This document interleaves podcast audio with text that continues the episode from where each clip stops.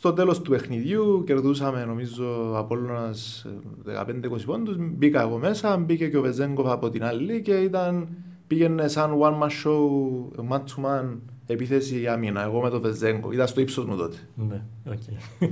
Ε, ε, ε, θυμάμαι έβαλα εγώ ένα καλάθι, αυτός δεν τα κατάφερε, τελείωσε το παιχνίδι. Πήγαιναμε στα βοηθήρια και είχε ο coach Τσαγκαρίδης, είχε την ομάδα του από στο έξω από τα βοηθήρια και όπως περνούσα γυρίζει ο coach και λέει του Εζέγκο το βλέπεις αυτόν του λέει αυτός θα παίξει μπάσκετ, εσύ δεν θα παίξεις του λέει. και το βλέπω μετά από 10 χρόνια και λέω Είχε λάθος ο κόλλο το Τσαγκαρίδης τελικά ότι ο Βαζέγκο πέτασε, πήγε που πήγε. Εμείς είμαστε ακόμα εδώ.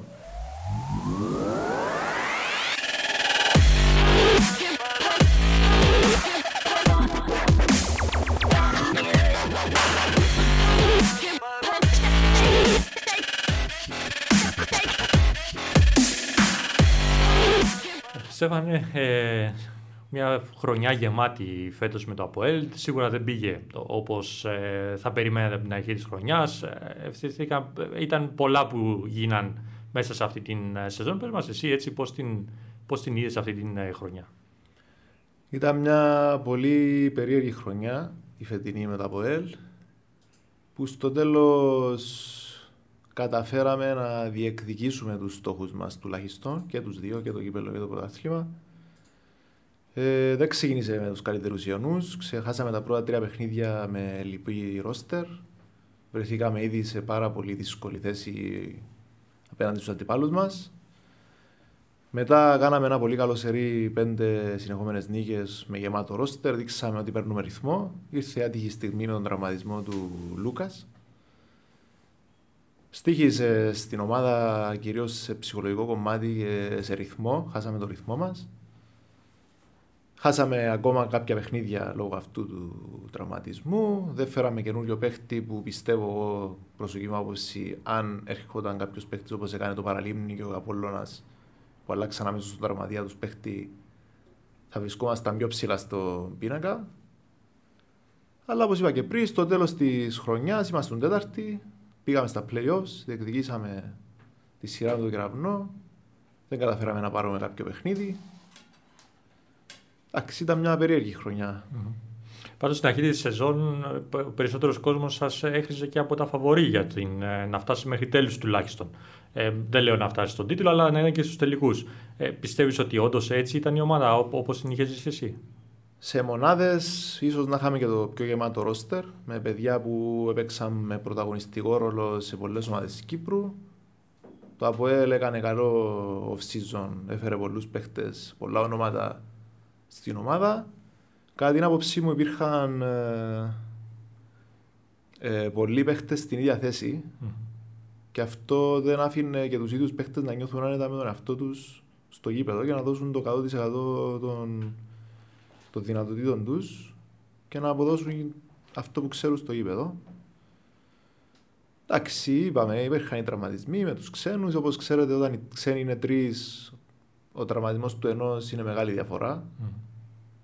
Δεν είναι δικαιολογία όμως, έπρεπε οι, οι υπόλοιποι παίχτες να, να καλύψουν αυτό το κενό. Δεν το κάναμε στην αρχή. Εντάξει, ήταν μια... οι προπονήσεις ήταν πάντα ανταγωνιστικές. Πάρα πολύ σημαντικό για, το... για την περίοδο που διανύουμε, γιατί πιστεύω ότι πολλές ομάδες δεν καταφέραν να βγάλουν ούτε 5-5 στην προπονήση. Πόσο μάλλον εμείς ένα ανταγωνιστικό 5-5 που ήταν πολύ σημαντικό. Mm-hmm. Ε, βέβαια, ρόλος θα έπαιξε και το γεγονός ότι η προετοιμασία δεν έγινε όπως θα έπρεπε να γίνει. Δεν είχατε χρόνο για να προετοιμαστείτε. Είναι σαν να μπήκατε απευθείας στους αγώνες και προσπαθούσατε να βρείτε να καλύψετε το χρόνο της προετοιμασίας μέσα από τους αγώνες στην ουσία. Αυτό ήταν ένας μεγάλος λόγος για την πορεία του από Με ένα φιλικό παιχνίδι στην τελευταία στιγμή με τον Απόβο που έγινε στην Πάφο. Χωρίς προετοιμασία, μπήκαμε μέσω σε συστήματα, σε μπάσκετ, χωρίς εκγύμναση, φυσική κατάσταση, τίποτα. Και αυτό φάνηκε. Ειδικά για μένα με ενόχλησε πάρα πολύ. Είχα τρεις τρεις φορές τράβημα στο δικέφαλο. Mm-hmm. Ευτυχώς όχι κάτι σοβαρό, αλλά ήταν λόγος που δεν υπήρχε η προετοιμασία. Και είδαμε αρκετού τραυματισμούς κατά τη διάρκεια της ε, χρονιάς, ναι. σοβαρούς και μικρό, λιγότερο σοβαρούς. Εγώ θυμάμαι και παιχνίδι μέσα στην Πάφο που τραυματιστήκαν και την ώρα του παιχνιδιού δύο ή τρεις παίκτες. Είχα βγει εγώ, είχε βγει ο Τζούλιαν, δεν είχαμε τον Λάντεν. Ο Πέτρος χτύπησε, ήταν ένα, μια τραγική ημέρα για μας. Mm-hmm. Και στο τέλος χάσαμε. Ναι, ναι. Με το ε... Πίγκραμ να βάζει 50 πόντους ναι, ναι. Ε, Πώς ήταν η συνεργασία σου με τον coach Σοφραγιά; Ε, εντάξει, Σοφραγιά τον, τον ήξερες σαν όνομα, είχε, κάνει, είχε χτίσει ένα πολύ καλό όνομα στην Κύπρο. Πώς συνεργαστήκατε μαζί; Είχαμε πάρα πολύ καλή σχέση με τον coach. Ε, πάρα πολύ καλός άνθρωπος. Πρώτα απ' όλα άνθρωπος και φίλος. Ε, ό,τι χρειαζόμουν πάντα ήταν εκεί να με βοηθήσει. Ε, μιλούσαμε ανοιχτά ήταν μια πολύ καλή σχέση. Φάνηκε αυτό άτυχο με τις επιλογές τους με τους ξένους που δεν μπορεί να πει κάποιος δεν, τους, δεν του βγήκαν όπως θα ήθελε. Λίγος χρόνος προετοιμασίας. Αλλά ήταν, ήταν, ήμουν τυχερός που με το Φραγκιά, να το πω έτσι. Εγώ τον έβλεπα όταν ήμουν μικρός στην άλλη και στον Απόλλωνα. Και ήταν ευκαιρία να αγωνιστώ με το coach Φραγκιά. Mm-hmm. Ε, ένα από τα ε, προτερήματα που θα έλεγες του Φραγκιά, ποιο, ποιο θα ήταν; Ε, Είπες ο άνθρωπος πρώτα απ' όλα, αλλά μιλούμε για ε, μπασκετικά. Το μπασκετικό κομμάτι ήταν η ηρεμία που είχε. Δηλαδή δεν έχανε ποτέ τον έλεγχο το δικό του και, και στα time out έλεγε αυτό που πρέπει να πεις. Mm-hmm. Υπάρχουν κάποιοι προμηθευτές που μπορεί να μην έχουν την ηρεμία να δώσουν τη σωστή αποφάση σε ένα time out. Αυτό που έβλεπα στο coach ήταν ότι αυτό το είχε Νομίζω αυτό μου κάνει περισσότερη εντύπωση. Mm-hmm. Το έχεις ξαναδεί σε κάποιον άλλο προπονητή παλιότερα στην πορεία σου κάτι ανάλογο; Αυτό το είδους ηρεμίας όχι. Mm-hmm. Όχι, ήταν ο πρώτος. Ε, εντάξει, για σένα ήταν μια καινούρια εμπειρία φέτος, πρώτη φορά σε άλλη ομάδα εκτός του Απόλλωνα. Πώς το βίωσες αυτό, τι, τι συναισθήματα σου δημιούργησε το να παίξεις σε άλλη ομάδα πλην της ομάδας που την έχεις αγαπήσει κιόλας, έτσι. Ναι. Ε, ήταν στην αρχή με προβλημάτιζε ότι πώς θα ανταπεξέλθω, αν θα νιώθω οικείος στο ΑΠΟΕΛ, αν όλα αυτά. Ε, δεν ήταν καθόλου δύσκολη η προσαρμογή μου. Φυσικά αυτό έπαιξε ρόλο και οι συμπαίκτες μου, που είναι και οι συμπαίκτες μου στην εθνική, οπότε ήταν πολύ εύκολο να τα βρούμε. Και η διοίκηση που με αντιμετώπισε σαν δικό της παιδί. Και ήταν εύκολη η προσαρμογή μου. Σίγουρα το ταξίδι από Λεμεσό Λευκοσία καθημερινό ήταν το πιο δύσκολο κομμάτι για μένα. Mm. Και νομίζω ήταν ο, ο λόγος που μπορεί να μην δούλευα όπως θα ήθελα εκτός του γηπέδου, εκτός προπονήσεις που έχανα πολλές ώρες στον δρόμο. Mm-hmm. Ε, ήταν και μιας και ανέφερες και στη διοίκηση, να πούμε κάποια λόγια. Έγινε η αλλαγή της διοίκησης το καλοκαίρι. Νομίζω σένα σε είχα κλείσει η προηγούμενη διοίκηση. Ναι. Ε, Βρήκες άλλη διοίκηση όταν πήγες στην ομάδα. Αυτό πώς το διαχειρίστηκες; Εντάξει, εγώ δεν γνώριζα κανέναν από τους δύο. Ήμουν τελώ αγνωστή. Εμένα είχα μια, ένα φόβο να δω τι θα γίνει, δεν ήξερα. Όμως ήταν, έφεραν υγεία οι άνθρωποι, νοιάζονται για το ΑΠΟΕΛ. Ο κύριος Πάλμας ήταν στην ομάδα, ήταν κοντά στην ομάδα πάντα και ό,τι χρειαζόταν οι παίχτες ήταν εκεί. Mm-hmm. Εντάξει, αυτό είναι ένα κομμάτι που το είδαμε και εμείς απ' έξω. Πραγματικά το, το Αποέλ φέτος ήταν, ε, τουλάχιστον από όψη διοίκησης, ήταν εκεί και συνέχεια δίπλα στην ομάδα. Α, μάλιστα σε πολλά παιχνίδια καθόταν και στον πάγκο για να σας βοηθήσουν ναι. και ψυχολογικά, που είναι πάρα πολύ σημαντικό για μια διοίκηση. Ήταν και ο στόχος τους από τη από την αρχή να καθαρίσουν το σύννεφο που έχει πάνω του από τον μπάσκετ του ΑΠΟΕΛ, ό,τι και σημαίνει αυτό, εγώ δεν ξέρω. Αυτό έλεγαν οι άνθρωποι, πιστεύω το καταφέρανε και προϊόν θα προσελκύουν και παίχτες να παίξουν στα ΑΠΟΕΛ. Mm-hmm. Αυτή τη στιγμή το συμβόλαιο σου έχει λήξει στην ουσία με το ΑΠΟΕΛ. Ποια, ποια είναι η, τι πιστεύεις ότι θα γίνει από εδώ και πέρα, Έχεις προσεγγίσει, έχεις κάποιες προτάσεις στα χέρια σου; Ε, έχω μιλήσει με κάποιες ομάδες. Ομάδες έχουμε έχουν προσεγγίσει, μου έχουν μιλήσει. Αυτή τη στιγμή εγώ δεν έχω ιδέα τι θέλω να κάνω του χρόνου. Θέλω απλά να καθαρίσω το μυαλό μου ένα μήνα όσο χρειαστεί, να δω τις επιλογές που έχω στα χέρια μου και κύριος, κύριος σκοπός μου για τον χρόνο είναι να μπορώ να είμαι 100% και στο μπάσκετ και 100% και στη δουλειά μου. Mm-hmm. Διότι πέρσι έχανα και χρόνο από τον μπάσκετ και από τη δουλειά, λόγω ξανά του δρόμου. αν καταφέρω να, να το συνδυάσω αυτό, τότε για μένα είναι τα δύο στοιχεία που θα ψάξω του χρόνου. Άρα μας λες εισαγωγικά ότι η Λεμεσός είναι ο πρώτος στόχος. Όχι, δεν λέω αυτό. Απλά αν, αν μπορεί να γίνει κάτι για τη Λευκοσία θα, θα είμαι ανοιχτός. Δεν, δεν έχω κλείσει κάποια πόρτα ακόμη. Mm-hmm. Γιατί δεν ξέρω πώ σου είπα και εγώ ότι θα κάνω. Νωρίς ακόμα. Πολύ νωρίς. Ακόμη η τελική είναι online. Mm-hmm. Και μιας και αναφερθήκαμε στους τελικούς, πώς θα βλέπεις τα πράγματα; Ε, Μας έχει όλους εκπλήξει νομίζω η ΑΕΚ με τις παρουσίες της στο γήπεδο.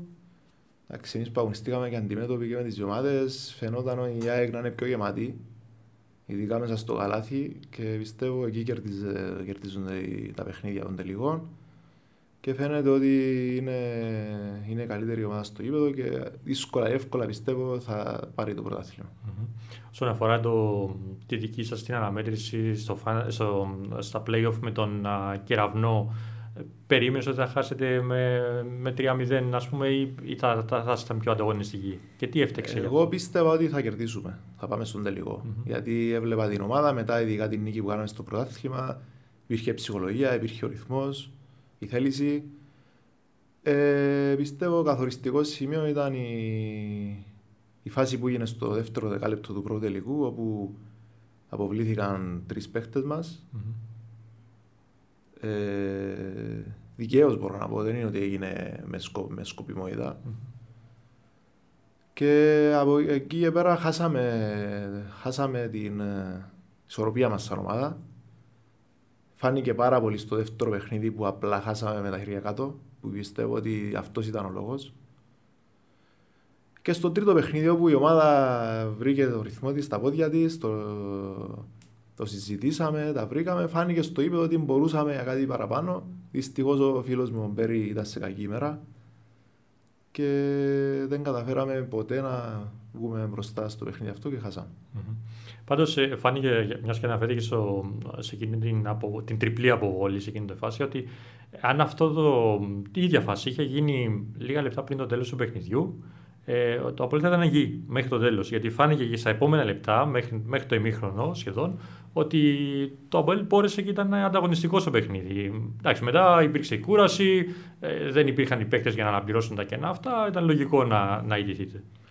Ε, ο Κεραυνό είχε μπει πάρα πολύ δυνατά για το παιχνίδι. Θυμάμαι την ένταση που έβγαζαν και οι παίκτες και ο Παγκός και κατάφεραν να μας κάνουν ένα 12-0 διαφορά, αν δεν κάνω λάθος. Καταφέραμε και ήρθαμε πίσω στο σκορ ε, πήραμε και το προβάδισμα με πέντε πόντους και πίστευα ότι εκείνη τη στιγμή ότι δεν θα χάναμε το παιχνίδι. Αλήθεια το ένιωθα. Έγινα εκείνη η φάση. Χάσαμε κάποια εύκολα καλάθια. Έβαλε ο κεραυνός κάποια σουτ. Μας είχαν φύγει στους 10 πόντους. Μετά ο γυρισμός ήταν mm-hmm. πολύ δύσκολος. Okay.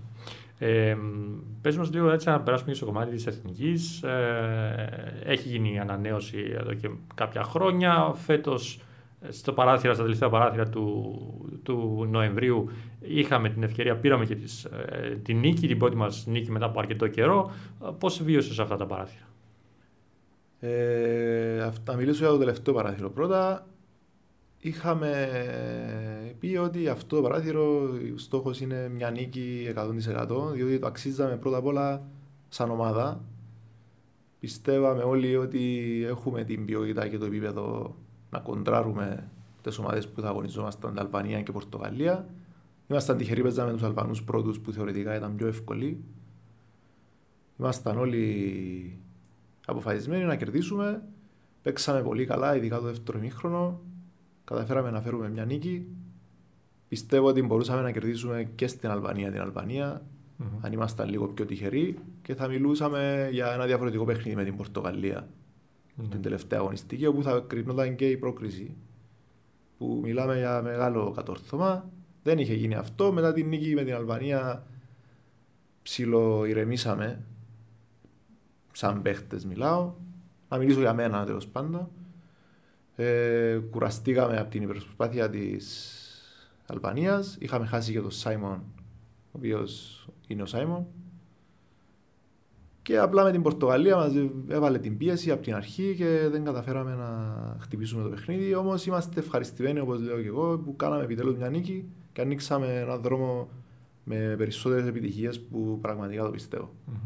Ε, είχαμε φτάσει και σε προηγούμενα παιχνίδια σε αυτές τις νίκες. Θυμάμαι το παιχνίδι με την Αυστρία, με την Αλβανία, όπως σωστά ανέφερες. Παιχνίδια που θα μπορούσαμε να τα είχαμε κερδίσει. Δεν έγινε. Ένας από τους λόγους που είχαμε πει και ε, κατά τη διάρκεια το συζητούσαμε είναι το γεγονός ότι πολλοί παίχτε της Εθνικής δεν είχαν λεπτά συμμετοχής με τις ομάδες τους. Άρα στα κρίσιμα σου, στα κρίσιμα σημεία δεν είχαν την εμπειρία να τα απεξέλθουν σε αυτά. Φαίνεται να αλλάζει αυτό σιγά σιγά. Ο Κύπριος παίκτης παίρνει συμμετοχή στις ομάδες τους στην ομάδα του και σιγά σιγά ξέρει πώς να, να ανταποκριθεί στα κρίσιμα σημεία. Αυτό είναι πολύ σημαντικό που ανέφερες. Ε, Κυρίως φάνηκε στα παιχνίδια με τη Σλοβακία, mm. όταν έγινε η πρώτη ανανέωση με την εθνική και mm. πήγαμε πρώτη φορά χωρίς ε, Αμερικάνο παίχτη. Όπου χτυπήσαμε μια ομάδα με μεγάλη διαφορά δυναμικότητας από εμάς. Διότι είχαμε τον ενθουσιασμό, την ενέργεια, ήμασταν ομάδα αλλά στο τέλος, όπου χρειάζονταν τα μεγάλα σουτ, όπως είπες και εσύ, δεν είχαμε τις εικόνες να, να τα πάρουμε. Mm-hmm. Τώρα με το πρωτάθλημα που έχει γίνει με τους τρεις ξένους, βλέπουμε Κύπρους να πρωταγωνιστούν, Κύπρου να σκοράρουν 20 και 30 πόντους, που αυτό είναι πρωτόγνωρο για τα κυπριακά δεδομένα. Ε, να χτίζουν προσωπικότητες, εμπειρίες, ηγετικές ικανότητες που τις χρειάζεται η εθνική και πλέον βλέπουμε ότι οι Κύπροι παίρνουν τα παιχνίδια. Είναι πολύ σημαντικό αυτό που αναφέρεις και το βλέπουμε όντως. Ε, έχεις ξεχωρίσει κάποιον παίχτη που βγαίνει τώρα από τα νέα τα παιδιά που μπορεί να πεις ότι αυτός θα, κάνει, θα αφήσει εποχή ή μπορεί να κάνει μια καριέρα τέλος πάντων; Έχει πολλούς παίχτες που μας ε, εξέπληξαν φέτος. Ε, η ομόνια έδειξε παιδιά που ήταν ξεγραμμένα ή δεν είχαν παίξει ποτέ ότι μπορούν να σταθούν. Όπως ο Γιώργος Δετριακόφ, ο οποίος πλέον παίζει την δεύτερη ή τρίτη χρονιά, δεν κάνω λάθος. Mm-hmm. Είναι ο Φιλίππος ο Τίνκας στον Απόλλωνα που για μεγάλο διάστημα ήταν ο μόνος που έγκαρτ στην ομάδα.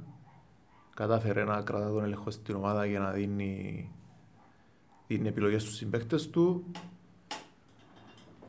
ε, δεν μου έρχεται κάποιος άλλος τώρα. Από το παραλίμνη, εντάξει, είναι ο Κουμής, ο Πυριλής παίζουν, έχει καιρό. Ο χειμώνας πήρε κάποιο χρόνο και δείξε ότι μπορεί να προσφέρει. Ε, οι υπόλοιποι νομίζω είναι ήδη γνωστοί mm-hmm. στην πιάτσα. Ναι. και με την εθνική ομάδα, ε, τα παιδιά ε, που βρίσκονται εκεί. Ε, έχετε και το πολύ καλό κλίμα στην εθνική ομάδα, το οποίο συνεχίζει από εκεί που ήταν. Ε, δεν άλλαξε ποτέ αυτό. Έχει την τελευταία πενταετία τουλάχιστον που θυμάμαι ε, να παρακολουθώ την εθνική ομάδα από πολύ στενά ότι υπάρχει ένα εξαιρετικό κλίμα. Ε, εντάξει, σίγουρα βοηθάει και το γεγονός ότι είσαστε κι εσείς μια ομάδα παιδιών από τη Λεμεσό, ε, όπου είσαστε μαζί χρόνια και συνεχίζετε και είσαστε και στην εθνική ομάδα. Ε, ναι, με τον Ραφαήλ, τον Ροβέρτο και τον Σάιμον είμαστε φίλοι και έξω από το γήπεδο. Καλοί φίλοι θα έλεγα κολλητή, αλλά κάποιοι έχουν ξεφύγει, απομακρυνθεί, οπότε θα μείνω στο φίλι. Δεν θέλω να φέρω ονόματα, να μην... Ε, και με τα υπόλοιπα παιδιά πλέον από τα χρόνια από τη U20, U16, από κάποιους που αγωνίζομαστε μαζί, πλέον εμείς είμαστε στην εθνική. Κάθε χρόνο αγωνιζόμαστε στη ομάδα, η Κύπρος είναι μικρή, βρεθούμαστε και τα καλοκαίρια και όλα αυτά. Έχουμε χτίσει μια σχέση αδερφική, μπορώ να πω, που βγαίνει στο γήπεδο, ένας παίζει για τον άλλο δεν, υπάρχουν, δεν υπάρχει το εγώ στην εθνική. Mm-hmm. Είναι ξεκάθαρο αυτό. Ποιος είναι στην καλή του βραδιά, θέλουμε να βγει μπροστά για να βάλει τους πόντους, να πάρει τα σου, να πάρει τις προσπάθειες για να νικήσει η ομάδα. Για να σου δείξω και κάτι τώρα, να δούμε τι θα μας πεις. Μαμού, έπιαμε που είναι Ομοσπονδία να... για να πω μια ιστορία δική μας. Εγώ ρε φίλε θα εστιαστώ στην ιστορία, να εστιαστώ παραπάνω στο χαρακτήρα σου και ποιος εμπούσε. Ε, είσαι, έφυλε πρώτα απ' όλα εντός γήπεδα ο Άρωμαν, ο Μαν, του που ξέρουν λίγοι για που κάνει, που είναι το show που προσφέρεις κάθε φορά που παίζεις, που δεν το προσφέρει κανένας μας, εκτός που σένα. Ε, αλλά εγώ εστιαστεί στο χαρακτήρα σου. Του που ο καλός άνθρωπος που είναι εκτός γήπεδου, που πάντα ζητάμε για όλους τους φίλους σου, για την οικογένειά σου. Ε, συνέχισε να είσαι που είσαι, ο εαυτός σου, ρε φίλε, να κάνεις που αγαπάς και είμαι δίπλα σου. Αύριο περιμένω σε ένα γυμναστήριο να κάνουμε τα πόθηκια μας, παρόλο που δεν θέλω ρε φίλε, αλλά όμως να κάνουμε, να πάμε. Ε, είναι σπίτι μου τώρα που στείλω το βίντεο. Okay. ε, εντάξει, ο Ραφαήλ είναι αδερφός, είναι κολλητός. Ποτέ δεν μου έχει μιλήσει έτσι από face to face, να πω την αλήθεια. Εντάξει, με συγκίνησε ε. και τον ευχαριστώ πολύ. Θέλω να πω ότι αυτό που λένε για το work ethic του Ραφαήλ και όλα αυτά τον ακούσατε. Δεν θέλει να πάει γυμναστήριο, αυτό να μην λένε για μένα ότι βαριέμαι. Ε, πραγματικά ε, φαίνεται το πόσο μεγάλο θεσμό έχετε δημιουργήσει σαν παρέα. Και πραγματικά όταν άκουσα τα, τα λόγια σε αυτό το βίντεο, συγκινήθηκα εγώ. Φαντάσου τώρα, ε, καταλαβαίνω πώς θα νιώσει και εσύ. Ε, φαίνεται, συγκινήσε διότι καταλαβαίνεις ότι είναι αληθινά. Τα λέει από την ψυχή του. Ο Ραφαέλ είναι άνθρωπος που μιλάει πάντα από την καρδιά του. Κάποιες φορές δεν το βοηθά αυτό.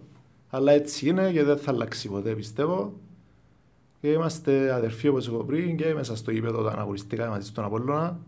Ήταν ίσως μια από τις αγαπημένες μου χρονιές. Mm. Και έξω σαν φίλοι, όποτε χρειαστεί ο ένας για τον άλλο, είμαστε πάντα εκεί. Να σου δείξω για ακόμα ένα. Α, Παναγία μου τον πελό. Να κάνω τον το βίντεο για σένα, πρέπει συγκινήσω σε, αλλά νόμιζα να συγκινήσεις, δεν ξέρω τούτη, δεν συγκινήσε. ε, είπαμε να πω καμιά ιστορία ή κάτι έτσι, κάτι που περάσαμε μαζί, αλλά ιστορίες υπάρχουν πολλές. Εγώ προτιμώ να πω τι σημαίνεις για μένα. Για μένα είσαι ο μου και πάνω από 10 χρόνια είσαι ο συγκάτοικος μου, οπότε ήταν εντάξει μαζί με την εθνική. Ταξιώσαμε σχεδόν όλο τον κόσμο μαζί, που Αντόρα, στην Κίνα, στο Βέγας, you name it. Ε, Θυμούμαι πάντα στα δωμάτια, όποτε φέρνω λάπτοπ, κάνεις μου παράπονο, αρείς μου να το κλείω για να κόφκουμε κουβέντες και κόφκουμε πάντα τις καλύτερες κουβέντες. Και όσες φορές είμαστε στο γήπεδο μαζί, να ξέρεις, εμένα με ενθουσιάζει τίποτε παραπάνω, που θα σε θωρώ να βάλεις δυο, τρία, τέσσερα, πέντε συνεχόμενα καλάθια, να βγάλεις τα δόξα σου να γυρίσεις να φωνάζεις του πάγκου «Άτε!» Να ξέρεις μόνο και μόνο που τα σκέφτομαι χαμογελώ. Φίλε, είσαι μοναδικός, είσαι ο παίχτης μου και ρε φίλε, αυτά ρε φίλε, μην αλλάξεις ποτέ. Μην αλλάξεις ποτέ, λέει ο... Μα τι εκπλήξεις εν τούτες. Στο είπα, σε είχα προειδεάσει. Δεν ήξερα τι να πω, έχασα τα λόγια μου. Ο Ροπέρτο... Ε, ότι η ιστορία ξέρω για μένα με περιπέτεια και διασκέδαση πάντα ο Ροπέρτο ήταν μέσα. Τόσο καλή σχέση έχουμε. Είναι από η Λάρνα, κανένα από τη Λεμεσό, σαν να ζούμε στο ίδιο σπίτι. Ε, είμαι πολλά τυχερός που έχω έτσι φίλους και έτσι συμπαίχτες στην Εθνική. Ε, δεν ξέρω τι να πω, ε, συγκινήσατε με, ευχαριστώ για τα βίντεο και ε, να τους ανταποδώσω. Πόσο μετράει αυτό, εντάξει σίγουρα μετράει πάρα πολύ, αλλά ε, πόσο μετράει αυτό σε έναν παίχτη, σε έναν καλαθοσφαιριστή, το να έχει τέτοια πρόσωπα δίπλα του και άσχετα αν είναι σε άλλη ομάδα, να τον βοηθούν να συνεχίζει, να αγωνίζεται; Ε, είναι το αλφά για το μέρα για μένα. Εγώ για αυτόν αγωνίζομαι, ούτε δεν το κάνω ούτε για τα λεφτά, ούτε για το διασημότητα, ούτε για τίποτε. Το κάνω γιατί μ' αρέσει πρώτα απ' όλα και γιατί αγωνίζομαι με ανθρώπους που αγαπώ και χαίρομαι να τους βλέπω στο γήπεδο είτε σαν αντιπάλους με την υγεία μίλα του αθλητισμού πάντα με fair play, τις στιγμές που πρέπει να έρθουμε σαν αντιπαράθεση θα έρθουμε χωρίς παρεξήγηση και αυτό είναι υγεία. Είναι υγεία στον αθλητισμό και είναι η ομορφιά του αθλητισμού και είμαστε πολύ τυχεροί που το έχουμε σαν παρέα για όλοι μας. Ε, κάτι που είπαν και τα παιδιά, θέλω να το πω και εγώ. Είσαι από τους λίγους παίκτες, τους Κύπριους τουλάχιστον, που θα μπουν σε ένα παιχνίδι και θα βάλουν 30 πόντους. Ε, και, και με την... το κάνεις να φαίνεται εύκολο. Αυτό πόση δουλειά έχεις βάλει για να φτάσεις σε αυτό το επίπεδο; Ε, Αμέτρητες ώρες δουλειά. Όπως είπα και πριν, υπάρχει μια κακοφημία για το όνομα μου ότι είμαι τεμπέλης και δεν μου αρέσει να δουλεύω και όλα αυτά. Δεν ισχύει αυτό. Μόνο εγώ ξέρω τι έχω κάνει τα καλοκαιριά στο γήπεδο. Με τον πατέρα μου, τον αδερφό μου έχουμε δουλέψει πάρα πολλές ώρες. Θυσιάσει πολλά πράγματα για να δουλέψουμε. Ε, ο κύριος λόγος που γίνεται αυτό πέρα από το ταλέντο ή από την ευκαιρία να σκοράρεις είναι και η ψυχολογία.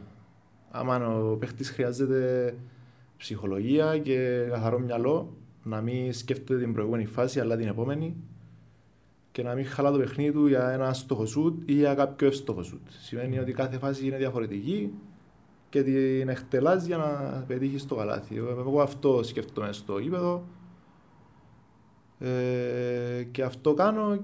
Κάποιες φορές βγαίνει, κάποιες φορές δεν βγαίνει. Είναι και θέμα μετά της περισσότερης δουλειάς και του αυτοματισμού των κινήσεων. Αυτό, αυτή τη σκέψη που έχεις δημιουργήσει και είναι πολύ σωστή. Ε, την σκέφτηκες μόνος σου ή υπήρξε κάποιος προπονητής που σε οδήγησε να φτάσεις εκεί; Ε, πιστεύω είναι θέμα χαρακτήρα. Δεν δούλευε αυτό. Αυτό το έχεις ή δεν το έχεις. Ε, πάντα από μικρό παιδί, στα παιδικά, εφηβικά, πάντα ήθελα να κερδίζω. Αυτό ήταν ο σκοπός μου. Πάντα ήθελα να είμαι ο καλύτερος παίκτης στην ομάδα μου. Και πιστεύω έτσι έχτισα και το μπασκετικό μου χαρακτήρα μέσα από τα παιδικά μου χρόνια που είναι πολύ σημαντικό. Τώρα σε, μετά τα 22-23 δεν μπορείς να αλλάξεις και πολλά στο χαρακτήρα του παίκτη. Mm-hmm. και αναφερθήκες στα, στα εφηβικά. Ε, νομίζω έχεις υπάρξει αντίπαλος του Βεζέγκοφ, έτσι, που είναι σήμερα στον Ολυμπιακό και κάνει, έγινε, γίνεται και MVP στην Ευρωλίγα κάθε μία-δύο εβδομάδες. Αυτό έτσι, πες μας λίγα πράγματα. Θα πω μια ιστορία με τον Βεζέγκοφ που είναι πολύ αστεία. Ε, στο παιδικό, όχι ήταν εφηβικό, όταν ήμουν 15 χρονών εγώ και αυτός 14.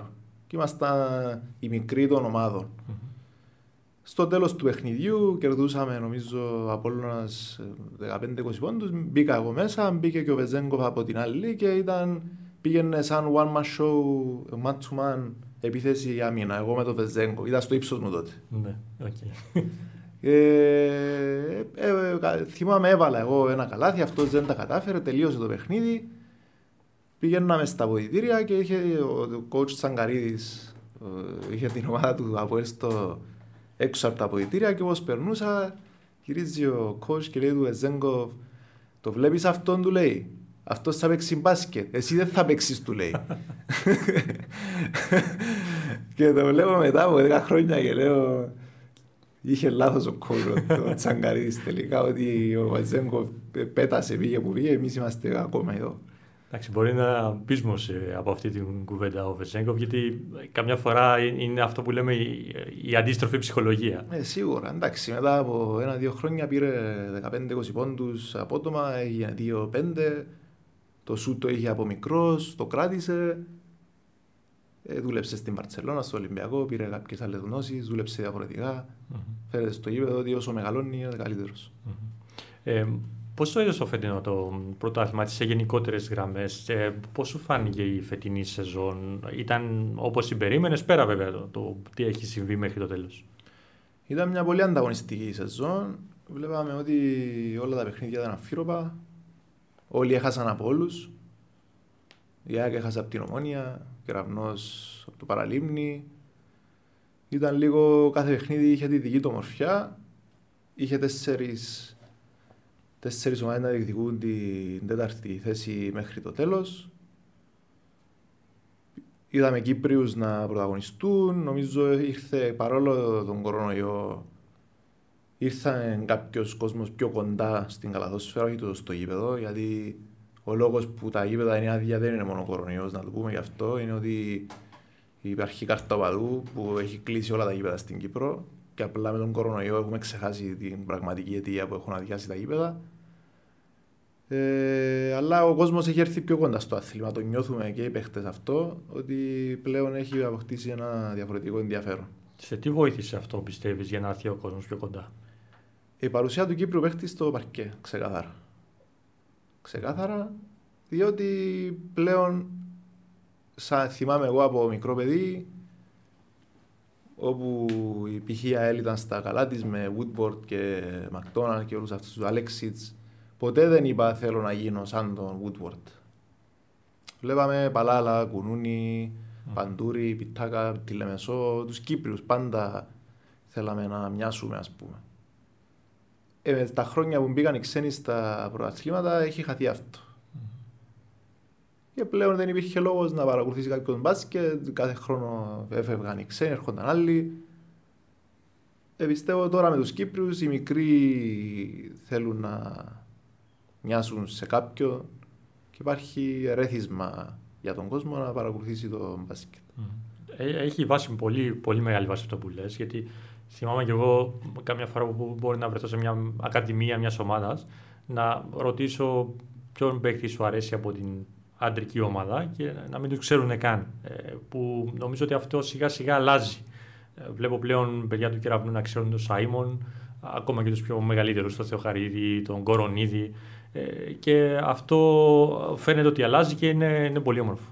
Είναι το πιο σημαντικό. Εμείς να δίνουμε εικόνες στα μικρά παιδιά για να υπάρχει μια συνέχεια.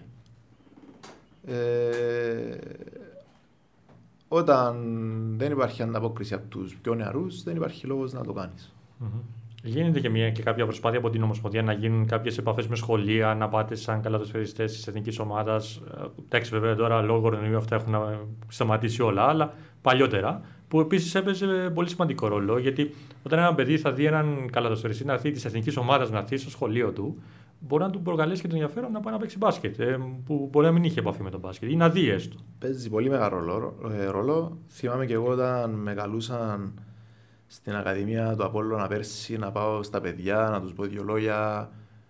Πάντα στην αρχή ναι, με έβλεπαν και λέγαν ποιος είναι αυτός; Κάποιοι με ξέραν, κάποιοι που δεν με ασχολούνται δεν με ξέραν. Όταν πήγα εκεί, το επόμενο παιχνίδι έρχονταν να δουν ποιος είμαι. Mm-hmm. Και τη δεύτερη φορά που θα πάω με γνώριζαν όλοι, ας πούμε. Είναι πολύ σημαντικό και αυτά που κάνει η Ομοσπονδία και μέσω social media που πλέον όλοι ασχολούμαστε να υπάρχει ε, δημοσιότητα, δημοσίευση του αθλήματος. Πολύ καλό έκανε επίσης ότι τουλάχιστον δύο αγώνες κάθε φορά ήταν τηλεοπτική. Όνειρο με μέρα να είναι όλα τα παιχνίδια τηλεοπτικά κάθε αγωνιστική. Έρχεται, έρχεται. Και αυτά είναι πολύ σημαντικά. Σίγουρα, σίγουρα. Πρέπει η προβολή του αθλήματος είναι το Α και το Ω για να μπορέσει και ο κόσμος να παρακολουθεί και τα παιχνίδια, να, να μαθαίνει για τους παίκτες. Είναι πάρα πολύ σημαντικό ε, και είναι και κάτι που προσπαθούμε να κάνουμε έτσι αρκετά τα τελευταία χρόνια. Ε, Βλέποντας αυτά τα, τα παιδιά να, να στις ακαδημίες ε, και λοιπά, πηγαίνεις, βλέπεις από κοντά. Βλέπεις ταλέντο, βλέπεις να έρχονται νεαροί από πίσω από τις ακαδημίες αυτές. Ε, υπάρχει μεμονωμένα δυστυχώς Δηλαδή μπορεί κάθε ομάδα να έχει ένα-δύο παίχτες που να υπάρχει το ταλέντο για να ανεβούν στην πρώτη ομάδα στο μέλλον. Όμως είμαι πολύ αισιοδόξος διότι υπάρχουν προπονητές με θέληση που αρέσουν αυτά, σου αρέσει αυτό που κάνουν και πιστεύω ότι θα αλλάξει αυτό διότι όπως είπα πριν υπήρχε ένα χάσμα γενεών πολύ μεγάλο που ελπίζω να μην ξανασυμβεί. Ε, υπάρχει η ενεργοποίηση των εθνικών ομάδων των μικρότερων ηλικιών από ό,τι γνωρίζω που είναι πάρα πολύ σημαντικό. Ε, και ελπίζω να, να κάνω λάθος με αυτό που είπα για τα μικρά παιδιά, να υπάρχουν περισσότεροι παίχτες και να έρθουν για να μας διώξουν από τις ομάδες πριν την ώρα μας. όχι όπως έχει καταντήσει πλέον ο Σιζόπουλος να είναι 39 χρόνων και να είναι ο καλύτερος παίχτης του πρωταθλήματος σεβασμός, δεν το λέω υποτιμητικά, κύριε Λέισον, απλά πρέπει να έρθει κάποιος να το διώξει για να φύγει. Μακάρι να γίνει σε εμάς αυτό και να φύγουμε πιο νωρίς. Ε, Πάντως, το θετικό είναι ότι οι ακαδημίε είναι αρκετές στην Κύπρο. Ε, πολλά παιδιά απασχολούνται με το μπάσκετ, σίγουρα πολύ περισσότερα από ό,τι πριν μια πενταετία, ίσως και δεκαετία. Ε, και αυτό είναι πολύ θετικό γιατί πέρα του ότι θα βγουν κάποια ταλέντα, θα δημιουργηθούν κάποιοι παίκτες, ε, θα μπορέσει ο, ο χώρος μας να κρατήσει είτε οπαδούς, είτε φίλους της καλαθόσφαιρας, είτε οτιδήποτε. Από κάποιο άλλο πόστο κάποιος μπορεί να συνεχίσει. Ε, σίγουρα τα παιδιά είναι, το, είναι η αρχή και το τέλος. Ξεκάθαρα. Ε, γνωρίζω ότι ο Άτλαντας στην Πάφο κάνει πολύ καλή δουλειά και η Ανορθώση στη Λεμεσό. Ε, με στεναχωρεί πάρα πολύ το γεγονός ότι ο Απόλλωνας και η ΑΕΛ τα τελευταία χρόνια έχουν, έχουν πέσει στις ακαδημίες. ξέρω προσωπικά και γνωρίζω. Υπάρχουν παιδιά που προσπαθούν να το αναγεννήσουν αυτό το πράγμα και εύχομαι στο μέλλον να αλλάξει. Mm-hmm. Γενικά τώρα για το μέλλον της Κυπριακής καταστάσεως, δηλαδή φαίνεσαι αισιόδοξος. Πάρα πολύ αισιόδοξος. Πρέπει να κρατήσουμε τους ξένους τους τρεις, να μην αυξηθεί στους τέσσερις, στους πέντε, να μείνουν τρεις, να παίρνουν χρόνο οι Κύπροι και υλικό υπάρχει, ταλέντο υπάρχει και σίγουρα υπάρχει πάρα πολύ θέληση. Mm-hmm. Για τη φημολογία που υπάρχει για την αύξηση των ομάδων στην πρώτη κατηγορία, ε, πώς, ε, πώς το βρίσκεις αυτό; Ε, είμαι πολύ θετικός. Εύχομαι να γίνει αυτό. Θα βοηθήσει πάρα πολύ το πρωτάθλημα. Θα υπάρχει ποικιλία ομάδων. Να γίνουν δύο γύροι, φαντάζομαι, όχι να παίζουμε τις ίδιες ομάδες τρεις φορές. Ε, παραδοσιακά σωματεία από ό,τι ακούω θέλουν να ανεβούν. Αυτό είναι πολύ καλό.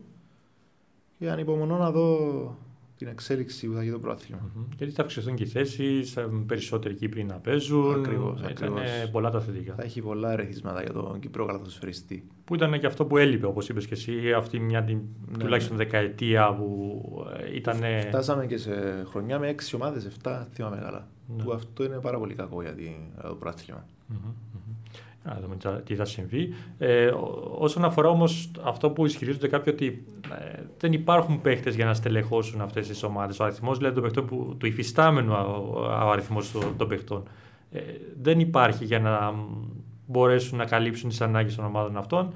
Άρα ε, πιθανολογείται ότι αφού θα γίνουν περισσότερες ομάδες θα ζητήσουν και αύξηση των ξένων.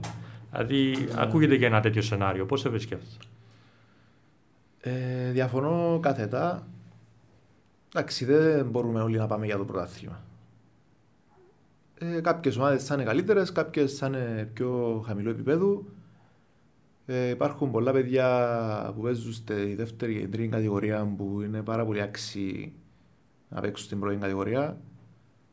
Συμπεριλαμβανομένο και το αδερφού μου, ο οποίος παίζει στην τρίτη κατηγορία και τα έχω βάλει μαζί του πάρα πολλές φορές. Αλλά είναι φοιτητής τώρα στην Αθήνα, γι' αυτό γίνεται αυτό.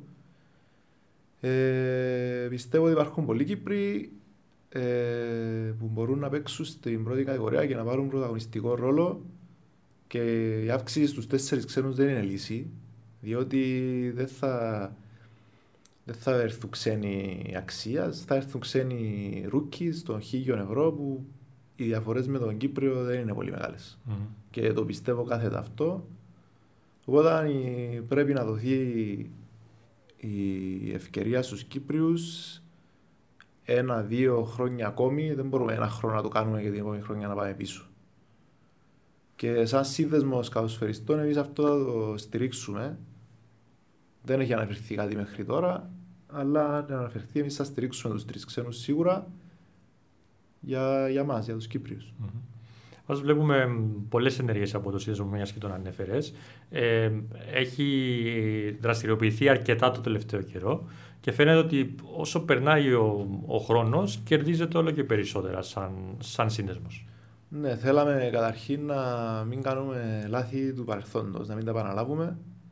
Ήμασταν πολύ ε, προσγειωμένοι στο έδαφος τι μπορούμε να πετύχουμε και τι δεν μπορούμε να πετύχουμε είπαμε να κάνουμε ένα βήμα τη φορά, ξεκινώντας από τους τρεις ξένους όπου το πετύχαμε, που ήταν πάρα πολύ σημαντικό.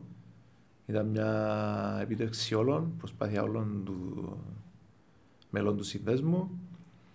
Έχουμε κάποια άλλα πλάνα για το μέλλον. Σιγά σιγά θα το υλοποιήσουμε και θα είμαστε εκεί για το καλό της Κυπριακής καλαδόσφαιρα και του Κύπριου καλαδοσφαιριστή. Ε, Στέφανε, να πάμε έτσι λίγο σε πιο προσωπικές ερωτήσεις. Ε, Εντάξει, ποιο, τι ήταν το ίνταλμά σου όταν, όταν ήσουν μικρός, ποιος ήταν το ίνταλμά σου. Μου είπες κάποιου Κύπριου καλά του φέρει, αλλά αυτή ήταν. Όχι, η... ήταν ο Κόμπι Μπράιν. Bryant. Από μικρό παιδί. Ξύπνα πρωινές ώρες να παρακολουθήσω τους Lakers και το Κόμπι Μπράιν ήταν, ήταν το ίνταλμά μου από μικρό παιδί. Έβαλες στοιχεία του παιχνιδιού του στο δικό σου το παιχνίδι, πώς το... Όχι, δε, άμα δεις τα πώς παίζει αυτός και πώς εγώ, νομίζω είμαστε τελώς διαφορετικοί. Απλά έχω το mindset του θεωρώ ότι είναι, είναι mindset killer που πρέπει κάθε καλοσφαιριστής να το μελετήσει και να το βάλει στο παιχνίδι του για να το κάνει καλύτερο. Mm-hmm. Από Ευρώπη κάποιος που σου είχε κάνει ενδιαφέρον; Εντάξει, από παιδί ήμουν Παναθηναϊκός, Δημήτρης Διαμαντίδης είναι πάντα θρύλος. Ε, μ' αρέσει πάρα πολύ, μ' άρεσε πάρα πολύ ο Καμπάτσο της Ρεάλ προσφατως Τώρα έχει πάει στο NBA. Εντάξει, έχει ανεβεί και η Ευρωλίγκα πάρα πολύ, την παρακολουθώ. Ε, πλέον έχει σωματωθεί στο μοντέρνο στυλ παιχνιδιού και αρέσει στον κόσμο. Εντάξει, βέβαια φέτος η Ευρωλίγκα ήταν και είναι ακόμα πολύ περίεργη με το γήπεδα που είναι άδεια, με το θέμα όλο του κορονοϊού, εκπλήξεις πολλές. Το οποίο δεν κάνουν κακό, κάνουν και καλό αυτές οι εκπλήξεις να γίνονται. Αλλά είναι σίγουρα διαφορετική δυναμική το να βλέπεις ένα γήπεδα μεγάλα όπως είναι της της Μπαρσελόνα, της Ρεάλ, της Μπασκόνια ακόμα στην Ισπανία, του Παναθηναϊκού του Ολυμπιακού βέβαια στην Ελλάδα. Έχει χαθεί αυτός ο παλμός, αυτή η δυναμική. Ε, σίγουρα, αν υπήρχε ο κόσμος, ο Παναθηναϊκός και ο Ολυμπιακός σίγουρα θα κάναν περισσότερες νίκες στην έδρα τους. Εντάξει, είναι μια περίεργη χρονιά φέτος σε όλο τον αθλητισμό. Στην Αμερική βλέπουμε τώρα να μπαίνει λίγος κόσμος στο NBA και βλέπεις τους παίχτες ότι έχουν όλοι ξετρελαθεί, ξεκινούν βάζουν όλοι 50 πόντους, ρεκόρ, ένα πίσω από το άλλο. Μπήκαν λίγες χιλιάδες άτομα και έχουν όλοι τρελαθεί. Αν υπομονώ να ανοίξουν τα γήπεδα και στην Ευρώπη και στην Κύπρο, όπως είπαμε και πριν. Να... Γιατί χωρίς τους θεατές δεν υπάρχει θέαμα. Αν είναι άδειο το, το γήπεδο, παίζεις απλά για την ιστορία, για τα... γιατί πρέπει να παίξεις ουσιαστικά. Mm-hmm. Ε, ναι, ναι, όντως είναι πολύ, πολύ άσχημο αυτό. Και επίσης, εντάξει, κάτι που ισχύει κυρίως για τους παίκτες που είναι στην Ευρωλίγα τώρα.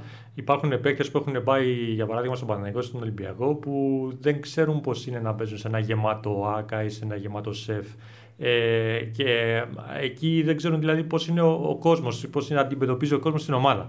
Που αυτό είναι πάρα πολύ σημαντικό για μια ομάδα. Ναι, το σκεφτόμουν αυτό η αλήθεια. Τις προάλλες ότι κάποιοι παίχτες έχουν πάει στον Παναγιακό ή στον Ολυμπιακό, έχουν την τύχη και την ατυχία να παίζουν με διαγήπεδα και μπορεί να μην τους ξανατύχει τέτοια ευκαιρία. Mm-hmm. Ε, εντάξει, βλέπουμε τον Μάριο Χεζόνια, ο οποίος έχει πάει στον Παναθηναϊκό για τον κόσμο του. Εγώ αυτό πιστεύω. Mm-hmm. Ελπίζω να μείνει και του χρόνου να γεμίσουν και τα γήπεδα να το ζήσει ο άνθρωπος. Μιας και είσαι Παναθηναϊκό, πώς τον είδες στον Παναθηναϊκό έτσι με τον Χεζόνια και γενικότερα αυτή την προσθήκη, αλλά και την αλλαγή του προπονητή έτσι και μέσα στη χρόνια. Ε, ο Παναθηναϊκός με τον Χεζόνια και τον Νέντοβιτς στα γκαρντ πιστεύω ότι αν φέρει και ένα point guard ο οποίος θα είναι point guard 100% να μοιράζει παιχνίδι θα έχει πολύ μεγάλα scores mm-hmm. αυτούς τους δύο στα φτερά.